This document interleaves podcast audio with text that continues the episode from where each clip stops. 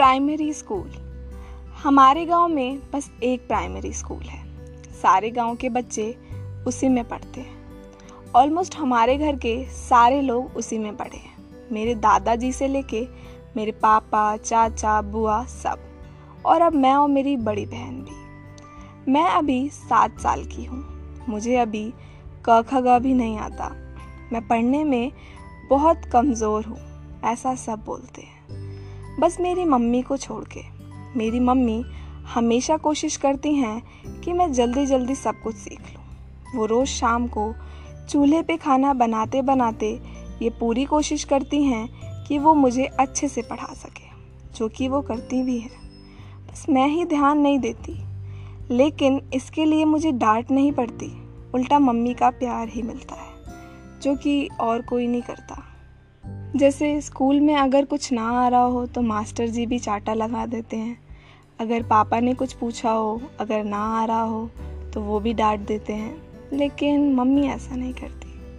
खैर, पढ़ाने के बाद वो मुझे और मेरी बड़ी बहन को लेके छत पे चली जाती हैं, और वहीं खाना खिलाते खिलाते हम दोनों से स्कूल के बारे में सब कुछ पूछती हैं। हम इधर उधर की सारी बातें बताते हैं कि हमने ये किया, आज स्कूल में मास्टर जी ने इस बच्चे को मारा, स्कूल में मिड डे मील में ये खाना मिला, वगैरह वगैरह। हम दुनिया भर की बातें बताते जाते हैं और मम्मी सबके हिस्से का एक एक कौर हमें खिलाती जाती है। हमें ये भी नहीं पता चलता कि हम कब सारा खाना ख़त्म कर देते, उसके बाद हम थोड़ा खेलते, फिर कब सो जाते पता नहीं लगता। वो भी क्या दिन थे, ना पीछे जाने का डर न आगे बढ़ने की दौड़, सब कुछ बहुत अलग था।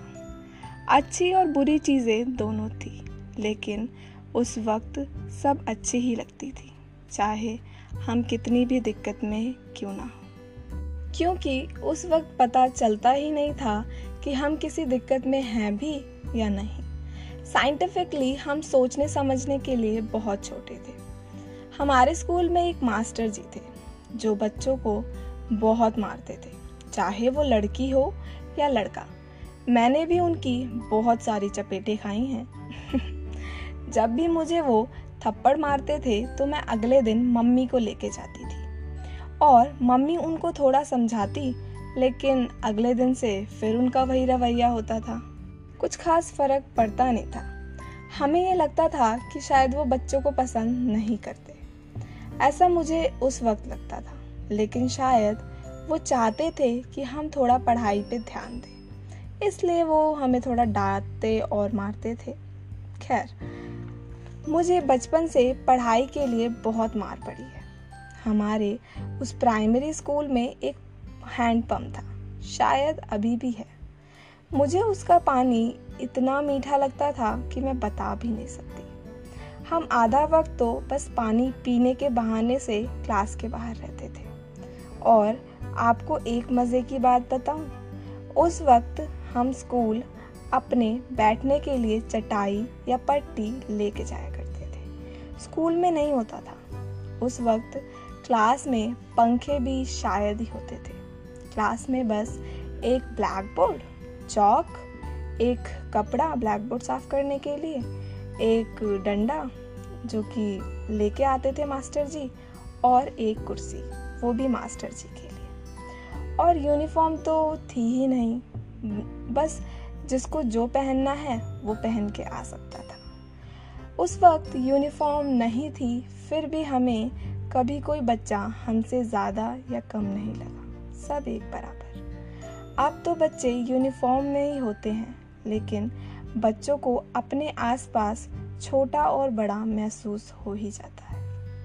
वो प्राइमरी स्कूल अभी भी मेरे गांव में है, बस अब थोड़ा पुराना हो गया है। वो हैंड पंप है, लेकिन अब उसमें पानी नहीं आता, सब अब वाटर कूलर से ही पानी पीते हैं। अब बच्चे उस स्कूल में इतना जाते भी नहीं हैं, गांव में अब इतना कोई रहता भी नहीं है। मैं भी अब अपने परिवार के साथ दिल्ली में रहती हूँ। साल में कभी कभार हमारा जाना होता है। उस प्राइमरी स्कूल ने बहुत कुछ सिखाया है, क ख घ से लेके जिंदगी को समझना भी उस प्राइमरी स्कूल ने ही सिखाया।